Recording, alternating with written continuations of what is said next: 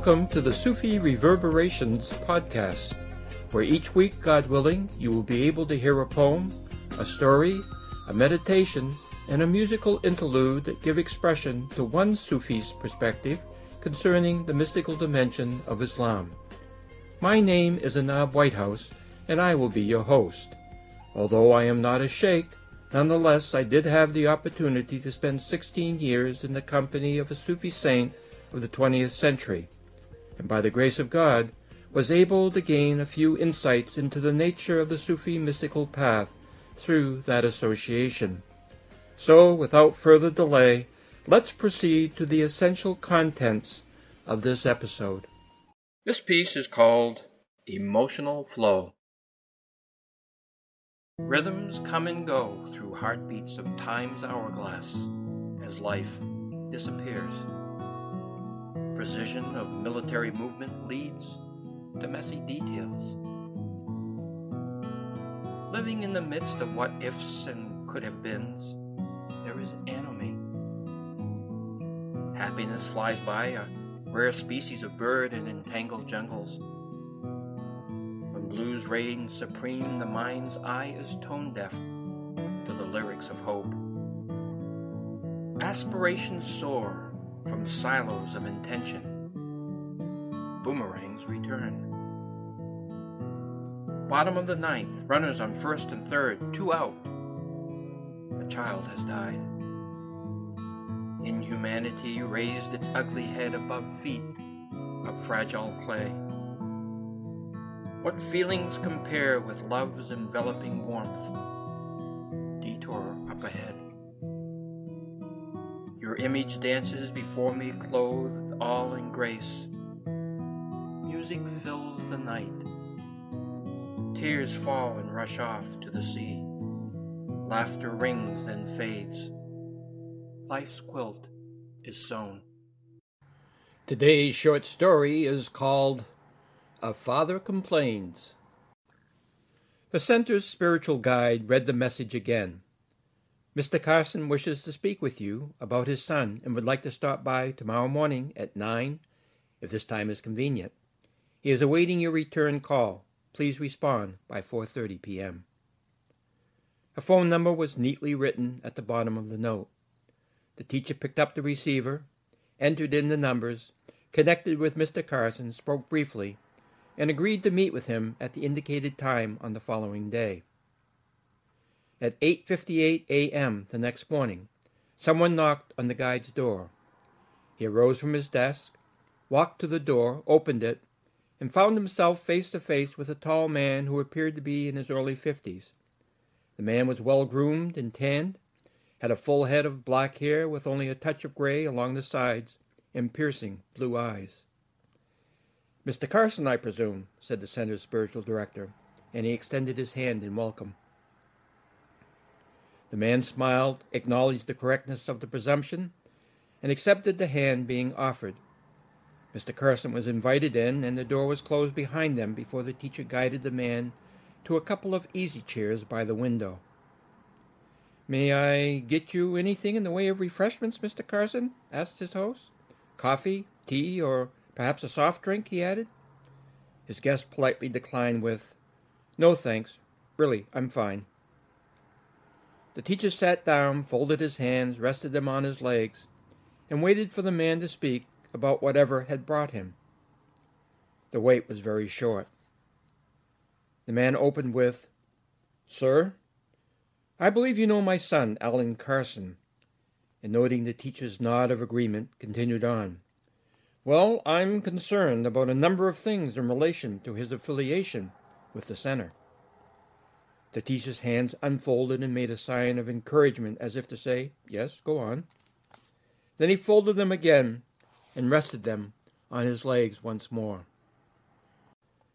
My boy has been coming to your center for three or four years now, And while I do see some promising changes in his behavior and attitudes about quite a few things, and this does please me, nonetheless, there are some issues which bother me. For example, he tells me that he has different duties at the center, and included among these responsibilities are cleaning both the stables and bathrooms. Apparently, he has been doing this for several years. Although I can understand why some amount of this sort of thing is appropriate and constitutes part of the training, I think that two or more years is far too long a period for any son of mine to be doing that sort of thing. He has informed me of his other duties, and for the most part, I don't have a problem with the other things he does, but I would like to make a proposal concerning the bathroom and stable details. If you don't mind, of course. The teacher shrugged his shoulders and raised his eyebrows, saying, I try to be open to possibilities. What do you have in mind? Mr. Carson started right in. I'm a fairly well to do man. I would like to have a few of my employees come over here on a regular basis, at your discretion, of course, and assume most, if not all, of the stable and the bathroom cleaning duties of my son. This would free up my son, and maybe some of the other students here as well, to be able to spend more time on the sort of spiritual activities for which they came to the center in the first place. What do you think about this proposal? The teacher's head made a kind of half shake, and he replied, your offer is certainly very kind, Mr. Carson, but let me ask you a question, or better yet, if you will permit, can I show you something? Sure, please do, he said. The teacher rose and walked to the door, saying to Mr. Carson as he did, Please come with me. The two went through the door, down a corridor, walked through another door near the end of the hallway, and walked up some stairs to the next floor. The teacher opened the door, and the two of them entered the setter's infirmary. Proceeding down the hall, the teacher took a right into a room with several patients. The teacher said, Hello, to the people in the room and asked how they were all doing. Everyone gave brief responses of acknowledgement and status reports on their respective conditions, and then the teacher indicated that the people in the room should carry on as if he weren't even there. He went over to a chart on the end of one of the beds, looked it over, and took some pills off a tray on a nearby cart. He poured a glass of water, and then he came back to Mr. Carson and said, Here, please take the pills, as he handed him a cup of water. An incredulous look flashed across the face of Mr. Carson, and he said, in rather exasperated tones, What are you talking about? The teacher registered surprise at Mr. Carson's response. Why won't you take the pills? the teacher inquired. Because I'm not the one who is sick. The man over there is, he said, nodding to the person on the hospital bed. The teacher shook his head in agreement with Mr. Carson, saying, Yes, that's, that's right. So why do you want your employees to take your son's spiritual medicine? Mr. Carson blinked a few times, looked at the man on the bed, and back at the teacher. A look of understanding briefly spat across his face. He ran his fingers through his hair, exhaled slowly, and chuckled. You've made your point, I guess. But there is one other concern that I have that is quite different from the present issue. Looking at the teacher and getting the let's hear it signal, Mr. Carson said, My son says he doesn't eat all that well here. Plain rice, some stale bread, a few assorted grains, a couple of vegetables. Yet my son also says that some of the older students eat very well, including lots of fancy chicken dishes. Why such an inequity? Why can't my son eat chicken like some of these other students? The teacher remarked, Ah, yes. He motioned for the father to follow him. They went to an elevator and rode it to the basement. They walked a short distance and went through some double doors marked cafeteria. The large room was nearly empty, with only a few scattered people here and there. The teacher maneuvered around some tables and approached the man sitting by himself towards the back portion of the cafeteria. The man had just finished a meal. The teacher extended greetings to the seated individual, and these were cordially returned. The teacher sat down and invited his guest to do so as well. When the two were seated, the teacher said, this is Mr. Carson. who is talking with me about various issues concerning the center. The two men exchanged a handshake. When this had been completed, they both looked over at the teacher. He said, How long have you been at the center, Mark? Oh, I don't know. Maybe, let's see, uh, maybe 35 years, Mark said. He thought about it a bit more and said, Yeah, 35 years.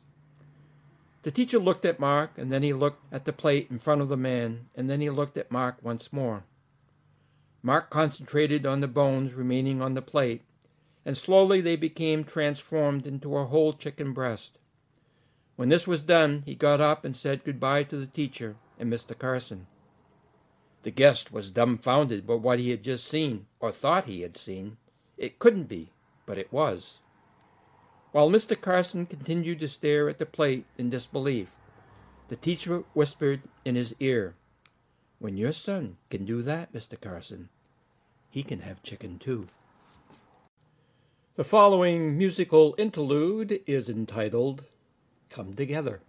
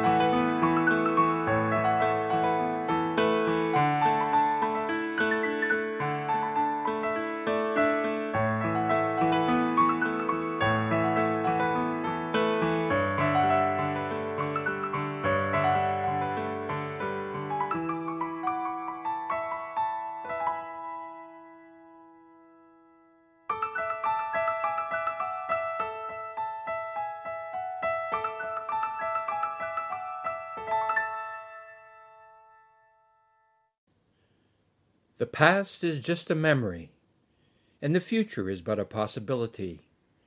How imperceptibly the present fades into what will never be again, as it becomes immersed in the mists of not yet realized possibilities. You are listening to the transitory, fleeting, perishable, fragment filled remnants of the Sufi Reverberations podcast. This week's edition of Meditative Essays is Heedlessness. Heedlessness is a quality of our spiritual darkness. To be heedless is to be a servant of the ego. Heedlessness is to prefer our own ideas to divine meanings. Heedlessness is to favor our own opinions over the teachings of the prophets, saints, and spiritual guides. To be heedless is a clear sign of our deep addiction to our false self. To be heedless is to be preoccupied with the whims and fantasies of the ego. Heedlessness entails denying the rights which God has over us. Heedlessness involves denying the rights which our families and neighbors and all of creation have over us. To be heedless, we must reject the call of our spirit. To be heedless, we must abandon our hearts to the decay and corruption of our egos. Heedlessness gives expression to criticism of God's creation. Heedlessness exists in our finding fault with God's way of handling and managing our affairs. To fail to realize the purpose of our existence is to be heedless. To continue to allow the activities of our passion and anger to transfix us is to be heedless. Heedlessness blinds us to the signs of God. To be heedless is to be mute in our praise of God. To be heedless is to not realize God is closer to us than life itself. Heedlessness means we do not understand our essence is rooted in divinity. To ignore the countless forms of kindness God extends to us every day is to be heedless. To fail to cherish the spiritual opportunity which this life offers is to be heedless. To fail to assume our responsibilities with respect to the care and protection of nature is to be heedless. To allow the soil of soul to remain fallow is to be heedless. Heedlessness is to treat love as if it were a four letter word. Heedlessness is to be attracted to hostility, hatred, and malice. Heedlessness is to have lost access to our capacity to distinguish between the real and the illusory. To be heedless is to savor the taste of worldly things. To be heedless is to be willing participants in the spread of the diseases of the ego. Heedlessness is to be inactive in helping the poor, the hungry, and the homeless. To believe we are independent of God is to be heedless. To prefer gratification to sacrifice is to be heedless. Heedlessness consists in placing trust in ourselves rather than God. To be heedless is to prostitute our spiritual potential. To separate ourselves from divine guidance is to be heedless. To go through life intoxicated with our own likes and dislikes is to be heedless. Heedlessness is to show inadequate respect for sacred ground. Heedlessness is to confuse our false self for our real self. To be heedless is to take license with God's forgiveness. To be heedless is to seek worldly knowledge rather than gnosis. Heedlessness is to believe we will not be held accountable for what we omit and commit in this life. Heedlessness is to waste our lives worshiping the idols of the ego. To not understand the depth of our vulnerability to the forces within and without us is to be heedless. To believe we are awake when we are fast asleep is to be heedless. To ridicule and show contempt for the servants of God is to be heedless. To take the world as a friend is to be heedless. Heedlessness is to prefer rebellion over obedience in relation to God. Heedlessness is to betray one's essential identity. To be caught up with the diversions of avocations rather than the work of our spiritual vocation is to be heedless. To treat time as if it were a renewable resource is to be heedless. To consider truth to be relative to one's point of view is to be heedless. To believe there are no absolutes is to be heedless. Heedlessness is to object to the imposition of constraints on the activities of the ego. Heedlessness is to suppose we are the source of our rights and not God. To be heedless is to rest our hope on other than God. To be heedless is to suppose that our successes are the direct result of our efforts. To be indifferent to the misery and pain we cause others is to be heedless. To believe God is not intimately aware of all that we do is to be heedless. To suppose the answers to the problems of life can be found in science, medicine, economics, psychology, politics, mathematics, theology, and or philosophy is to be heedless. To set about changing the world before we transform ourselves is to be heedless. To mouth spiritual platitudes without sincere commitment to implementing spiritual principles in our lives is to be heedless. To be preoccupied with finding fault with others rather than ourselves is to be heedless. To believe a life of spirituality can be gained without struggle is to be heedless. To assume one's struggles are sufficient for spiritual success is to be heedless. To be heedless is not to be immersed in the remembrance of God. To be heedless is to consider our death to be far away. To be heedless is to assume anything can occur without permission of God. To be heedless is to blame God for what we permit to come into our lives. Heedlessness is to believe we can realize divinity in our lives while holding on to our false selves. Heedlessness is to be inattentive to the fact all things pass away. You have been listening to the Sufi Reverberations podcast. I hope you will join me next week for a new episode of this program. May peace be your companion.